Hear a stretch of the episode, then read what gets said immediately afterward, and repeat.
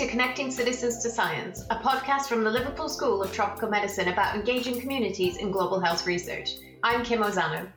And I'm Bee Egged, and throughout this series, we'll be talking to researchers from around the world, exploring how they connect with people to address a range of challenges in global health. Hello, listeners. Welcome to the Connecting Citizens to Science podcast. This month's brand new series is all about promoting social change with communities and people living and working within urban informal spaces. The ARISE research team, which stands for Accountability and Responsiveness in Informal Settlements for Equity, works with residents of informal settlements who are partners in research, often termed co-researchers. Together, they are working to co-develop solutions to health and well-being challenges. The multi-country ARISE research approach which we will explore more throughout the months, has found that telling stories and using visual methods are really useful ways to bridge the power laden distances between the lived realities of people, the research that's being done, and the policy that needs to change. These methods aim to help researchers and communities to find joint ways of making sense of different power and how we can challenge that power so that people and scientists can work together. I will be here with my brand new co-host, Robinson Karuga. So Robinson, how are you today? And tell us a bit about yourself. Oh, hi Kim. Hi everyone. I'm really delighted to join in this podcast. I'm a research scientist by training and my main fo- area of focus is health systems research and I do more community uh, health research and my specific focus is around governance and quality improvement in research. So uh, I also do a lot of research uh, around community-based, but especially research methods, where we seek to understand the, you know, the how to improve health and well-being amongst citizens who live in informal settlements in uh, low and middle-income countries. So glad to be here, and yeah, that's uh, over to you, Kim. Welcome. So we are also here with two guests, in Inviolata and Shrutika, who will be helping us to understand how they've used creative methods to connect with people in urban marginalized communities.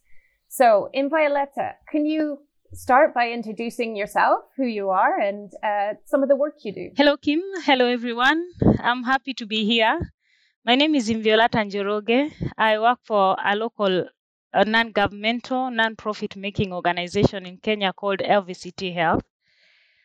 Currently, I work as a research officer for the ARISE study. Before joining ARISE study, I worked in uh, a PEPFAR-funded uh, adolescent girls and young women program called DREAMS. And DREAMS stands for Determined, Resilient, Empowered, AIDS-free, Mentored, and Safe the program aimed at uh, reducing HIV acquisition among vulnerable girls and young women living in informal settlements. So in Arise, I'm pretty much home. And also in poor rural areas with high uh, incidence of HIV, of HIV. In this program, I coordinated the implementation of uh, structural interventions which indirectly act on vulner- vulnerabilities that increase the risk of HIV transmission. Thanks very much. It sounds like you've got lots of experience working with uh, people in informal settlements and also different population groups, which will be really um, interesting for our listeners.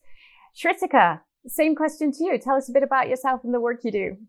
Where are you in the world? Hi, everyone. Thanks for having me here. So I'm based out of uh, New Delhi currently, which is the capital city of uh, India and I work as a research assistant at the George Institute for Global Health in Delhi. It's an independent uh, medical research institute uh, with its headquarters in Australia, but it has its branches in India, UK, and China as well. So at the George Institute, I'm working um, on the Arise Hub as well. And as a part of this hub, we work with uh, waste workers so which includes uh, sanitation workers, door-to-door garbage collectors, and waste pickers in the informal sector, who are more commonly referred to as rag pickers, uh, in three states of India. So we have um, a diverse range of waste workers um, that we are working with.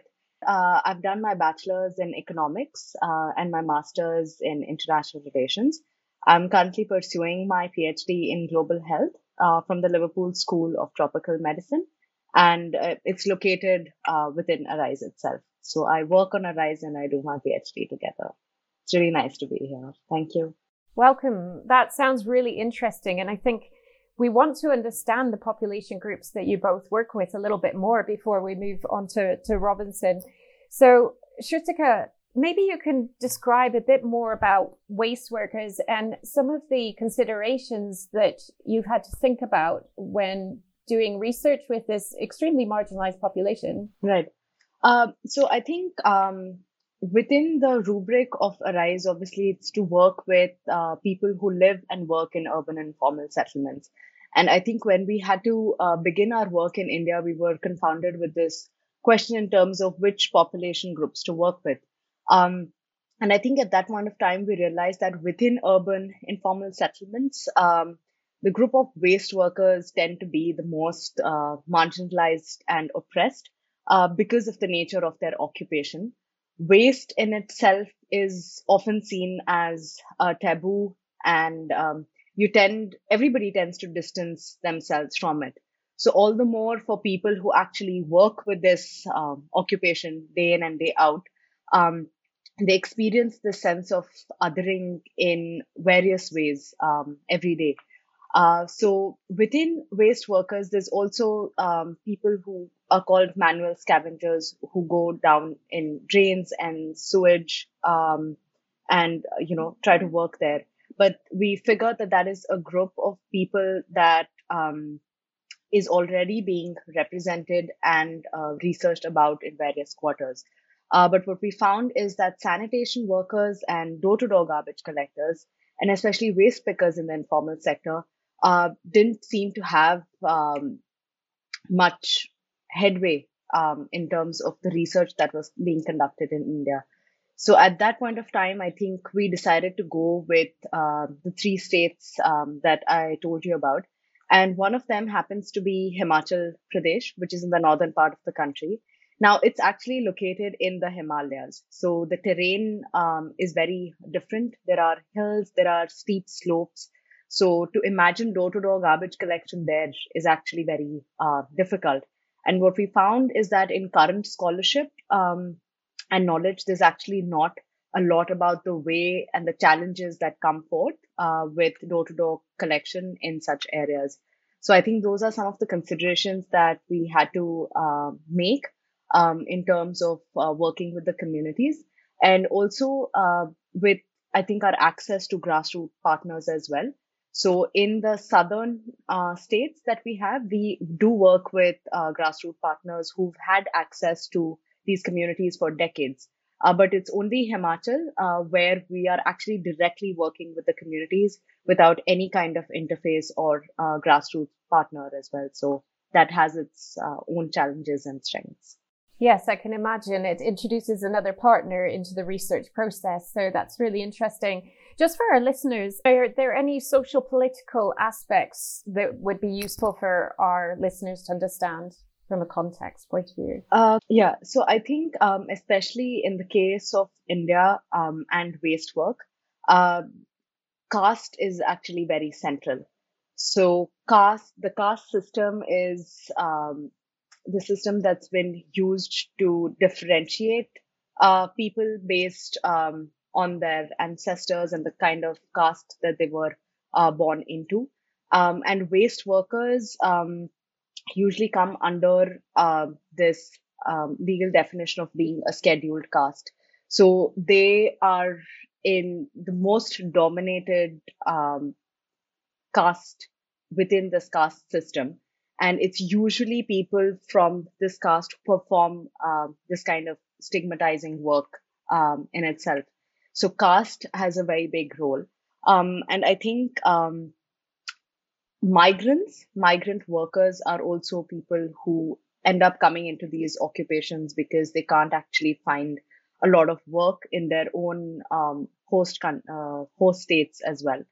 Um, and in terms of gender, so um, what we've observed is that uh, you know within uh, waste picking in the informal sector, um, there are a lot of women who do waste picking, but they're always at the lower rungs of the waste picking process. So they're the ones who are actually involved in uh, collecting and picking waste, the actual act of picking waste. Uh, the more uh, remunerative the waste treatment uh, process happens, more and more men seem to occupy um, those levels. So you don't see a lot of women being scrap dealers. You usually have men occupying those positions of power where uh, the prices of different recyclables are getting decided. So it's very rare to see uh, women occupying um, those positions. Thank you. I think that really sets it up very well. And so, just quickly, Violetta, um, moving over to Kenya now, what are the, the, a similar question? What are the things that you've had to consider in your work when trying to to work with um, communities? Yes, the ARISE study is implemented by multiple partners, and uh, our mandate in this uh, is to document experiences of most vulnerable populations living in the informal settlements, uh, which are elderly persons, uh, persons living with disability, and children heading households. So, for these populations, what we realize is that they are very hidden populations.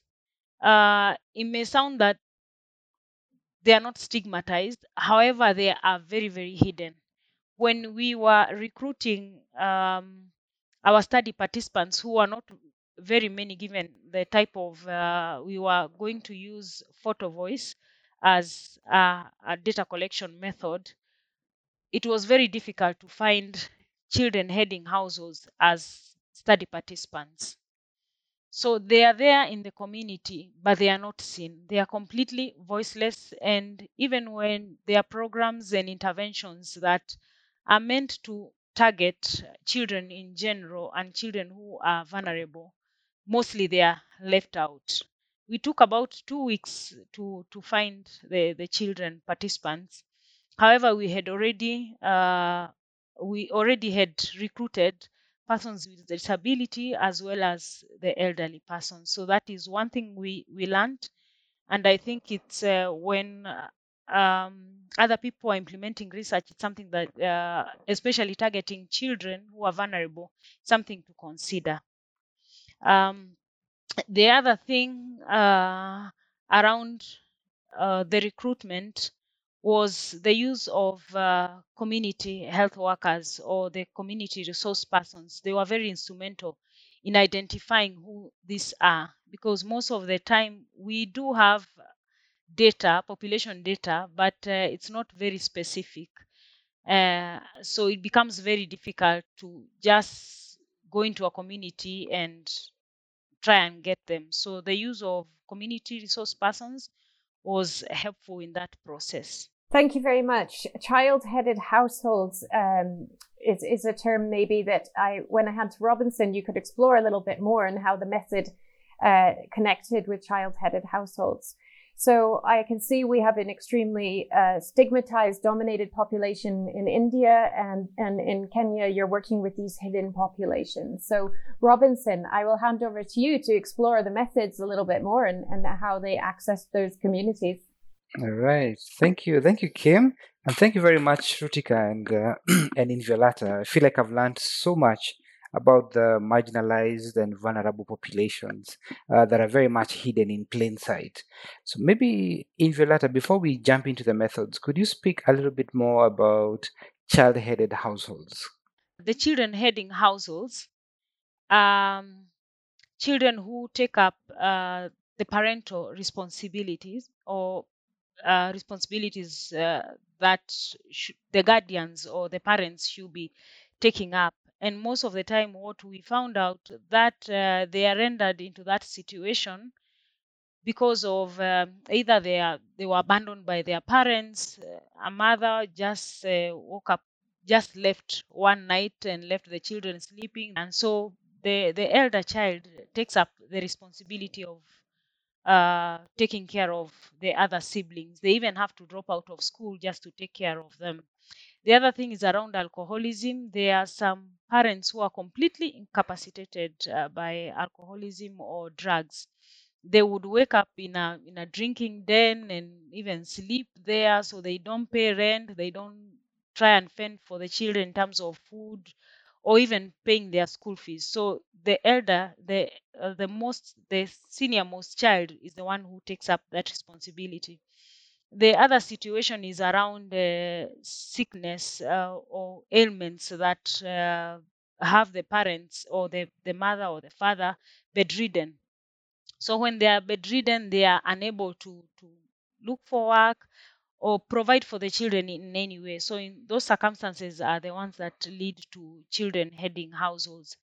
And uh, from what we have observed, um, my own observation as we've collected uh, the data, children heading households uh, do not benefit from sympathy that orphans would benefit from, given that people would say, or the community looks at them as children who have their parents. So, whatever situation is going uh, on there, they don't get so much sympathy as uh, orphans would uh, receive from the community.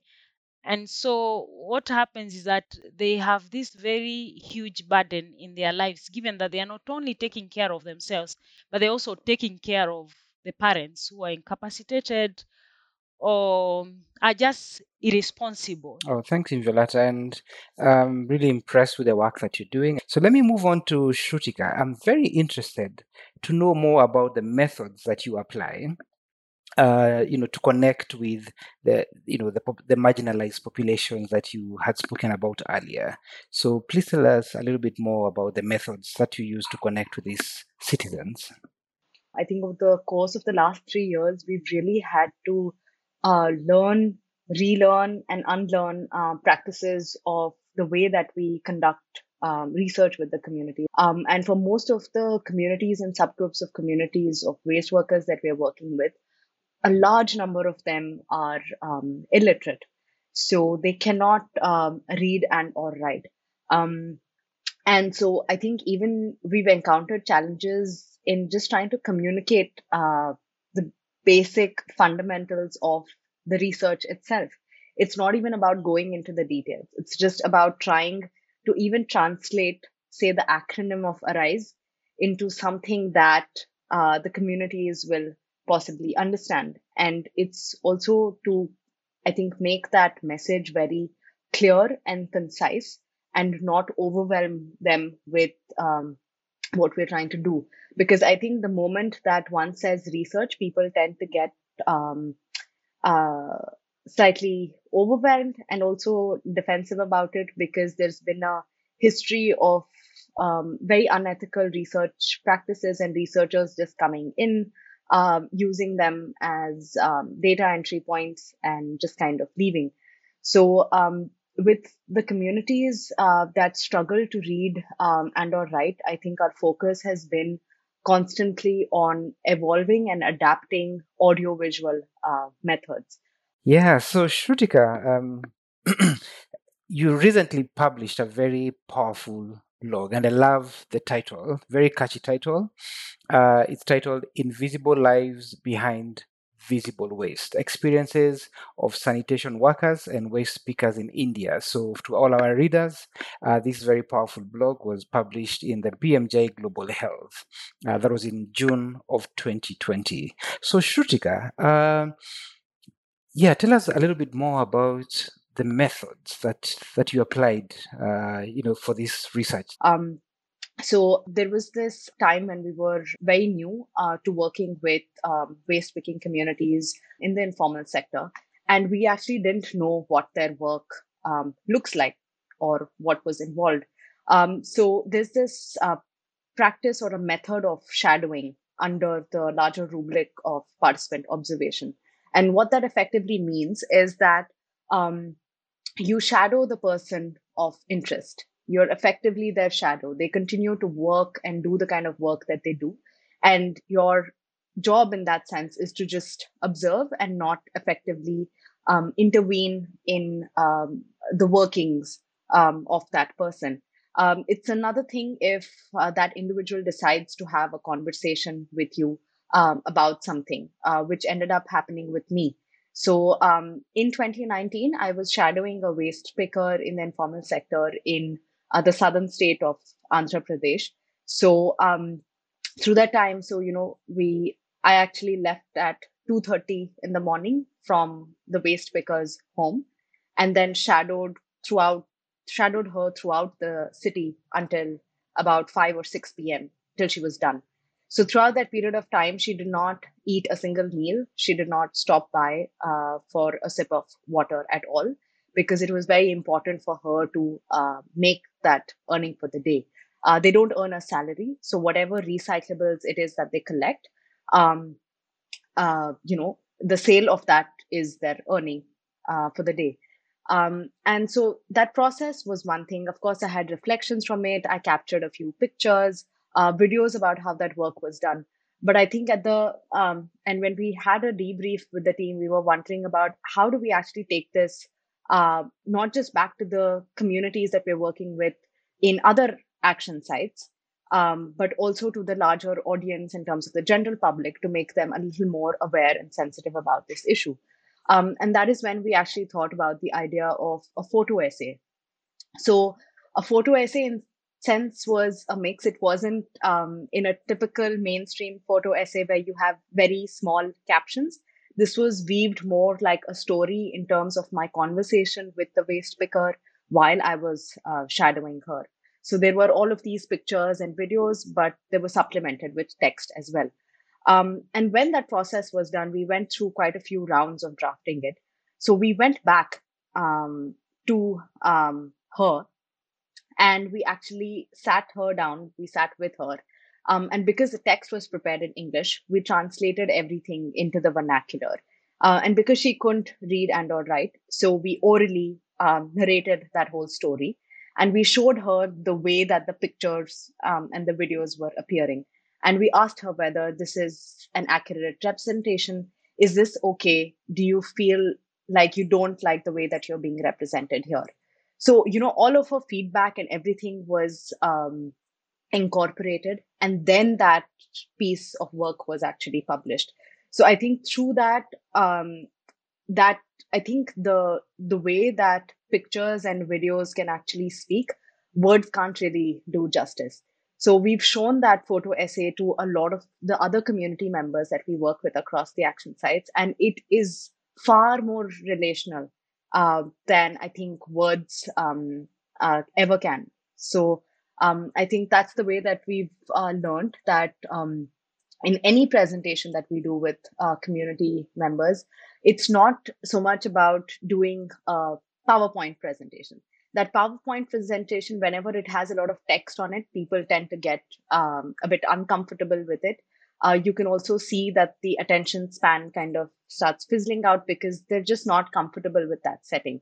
The moment you just have one picture or you just have one video showing them the kind of work that they do, but in a different setting, it's far more relational for them and it starts uh, the conversation in a much more um, comfortable and efficient manner. Mm-hmm. Oh, that's really powerful. And the title, it, it can't leave my mind Invisible Lives Behind Visible Waste.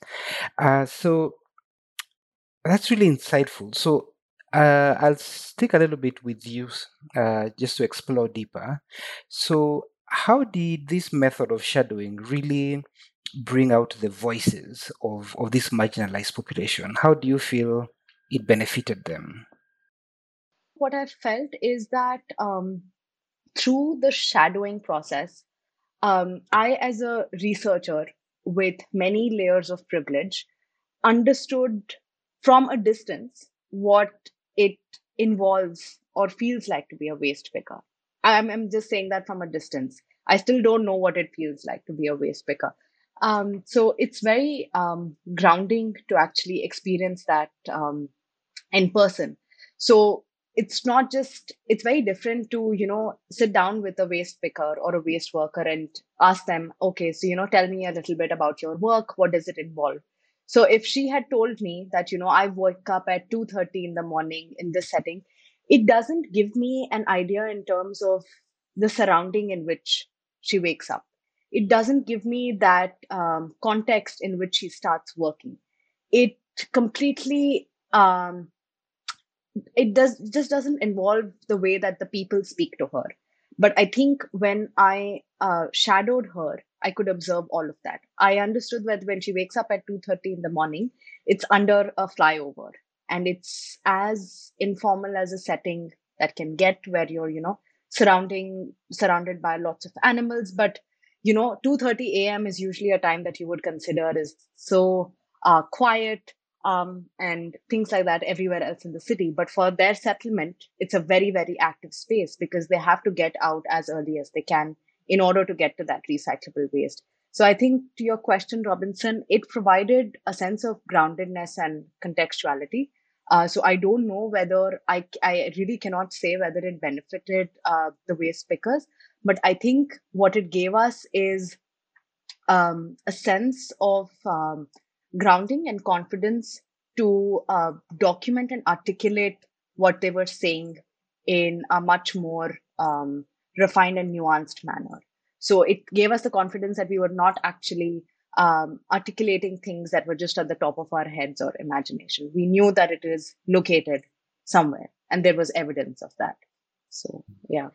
Oh, thanks, Shrutika, for you know for really sharing uh, you know the work that you're doing uh, with these marginalized groups so uh, let's move to the kenyan context so inviolata tell us a little bit more uh, about about the work that you're doing with the marginalized people that you you mentioned earlier on so For um, Arise, we use the photo voice method to collect uh, data on vulnerability from persons with disability, the older persons, as well as the children heading households. We identified just a few of uh, participants from each of those categories. We trained them on photography, and uh, the training included techniques of uh, photography as well as the ethics of uh, taking photos.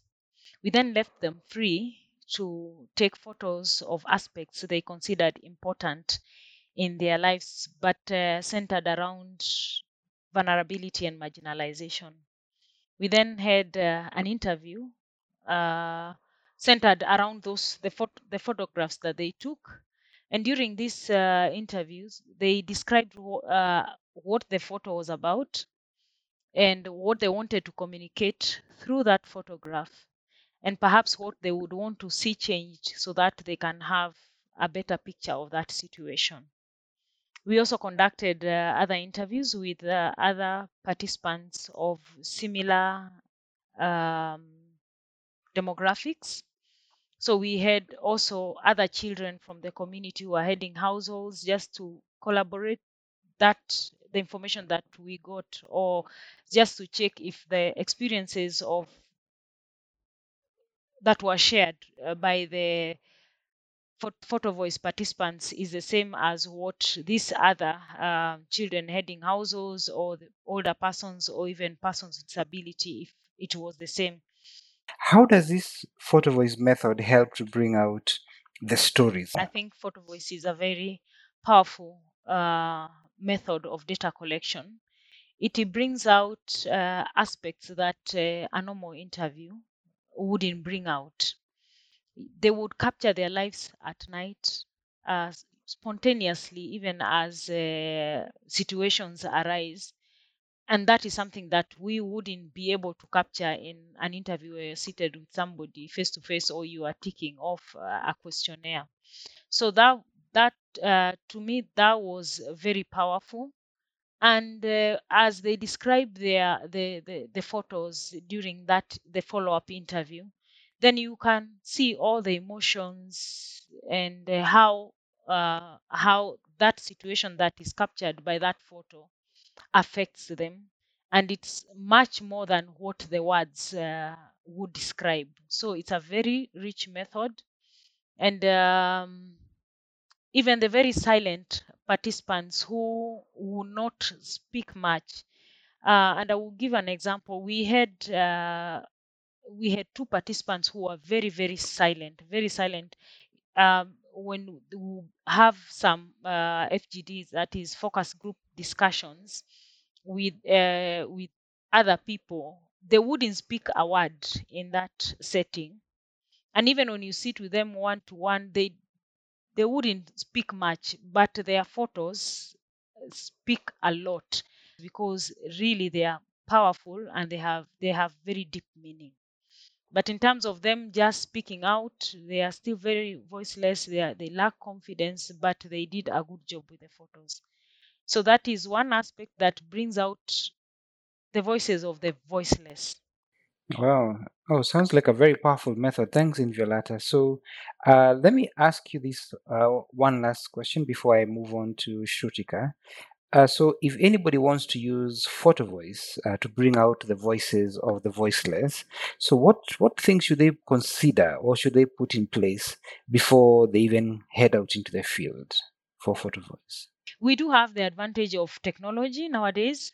Are simple phones and uh, there's uh, that can be used to take very good uh, photos. And uh, the good thing about photography it's easy even to train the persons who are to take the photos the, the, the vulnerable persons and they get very excited to participate in that uh, exercise. So uh, at least technology and we also have platforms where you can share we can share the photos easily we have whatsapp uh, there's uh, I mean, yeah, WhatsApp is an easy way, or and even emails, Google Drive, search.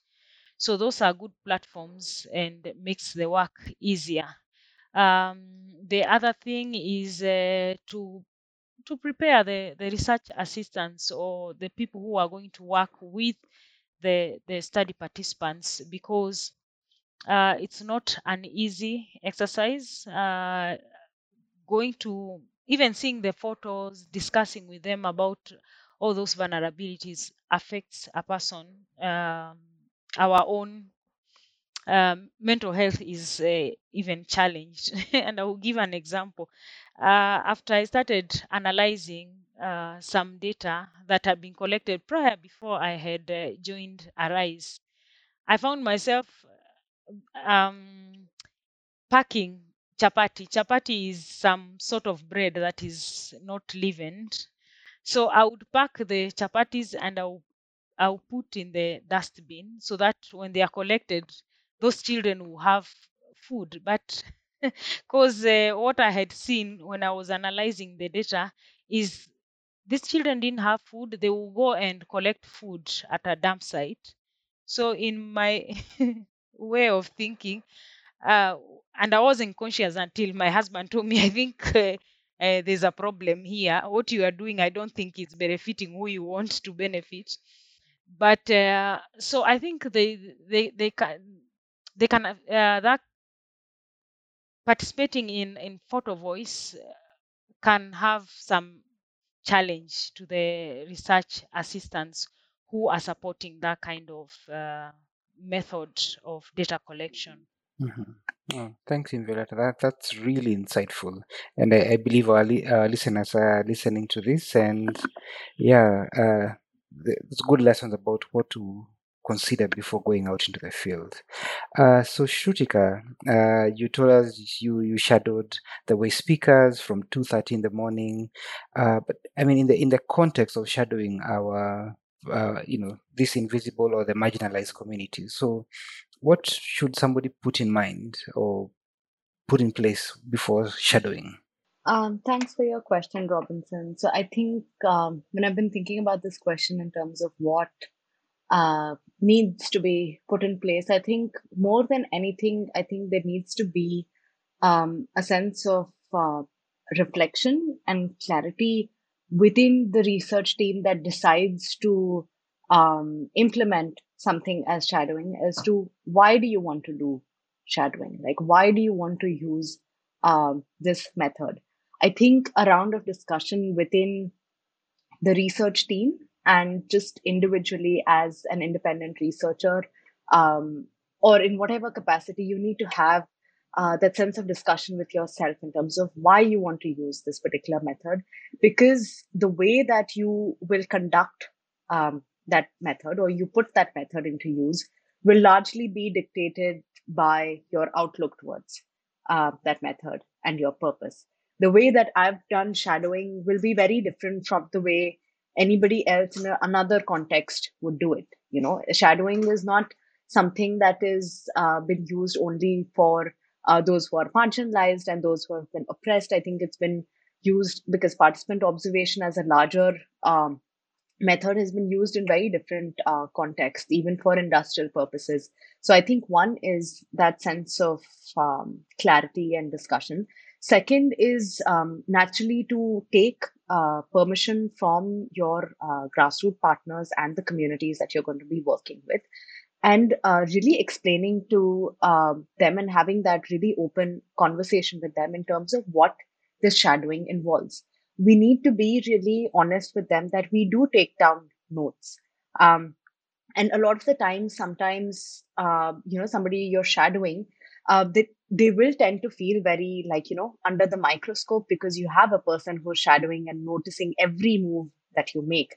It can be a very disconcerting and uncomfortable feeling, especially if you think that I'm doing something wrong or that's against the law or that's something that's frowned upon somebody is making a note of that.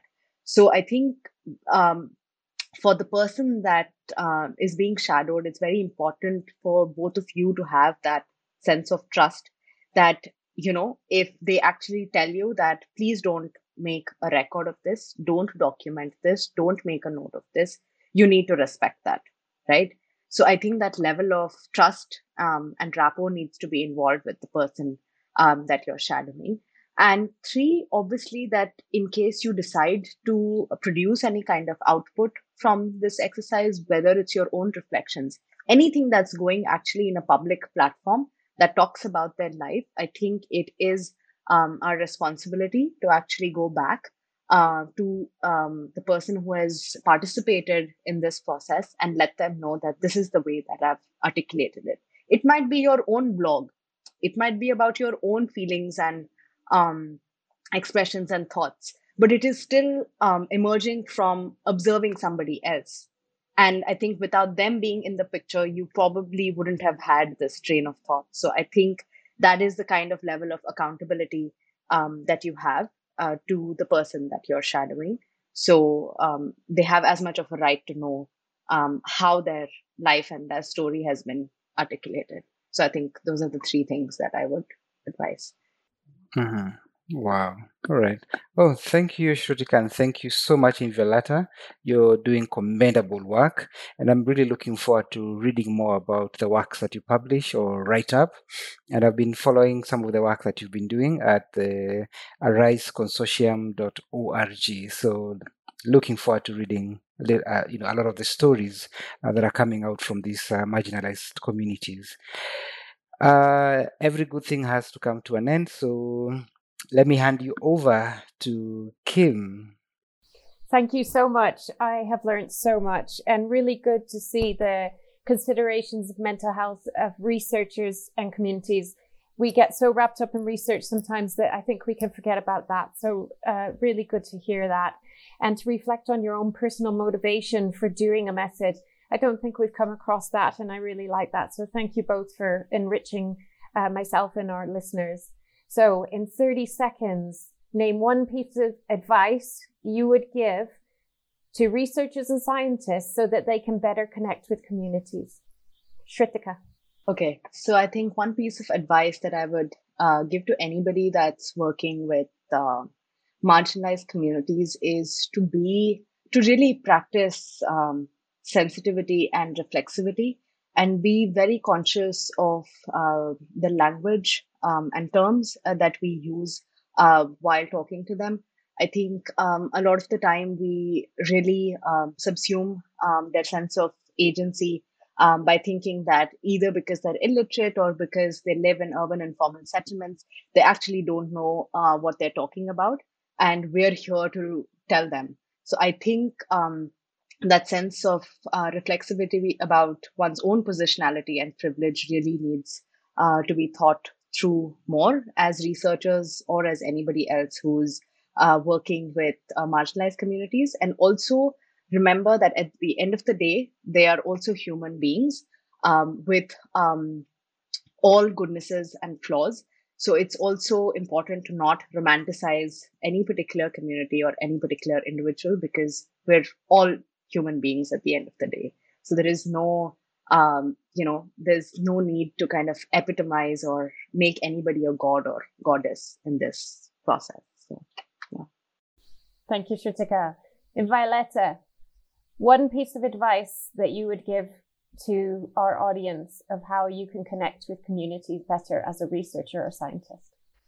Uh, I would say that uh, vulnerable persons are very hidden, so there's need for really um, intense effort and uh, patience in finding the right uh, study participants if you want to research around very vulnerable populations because most of the time you will get participants who are not very vulnerable given that they are the ones that uh, can easily be found then photo voice also provides a, a platform for uh, for participants to to sort of debrief.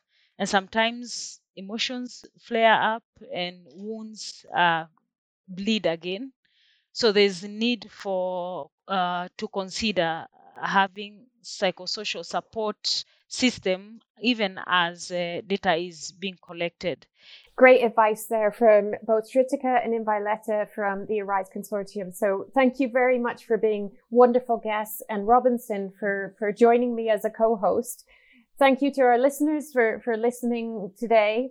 Goodbye. Thank you. Thank you. Thank you too and bye. Thank you.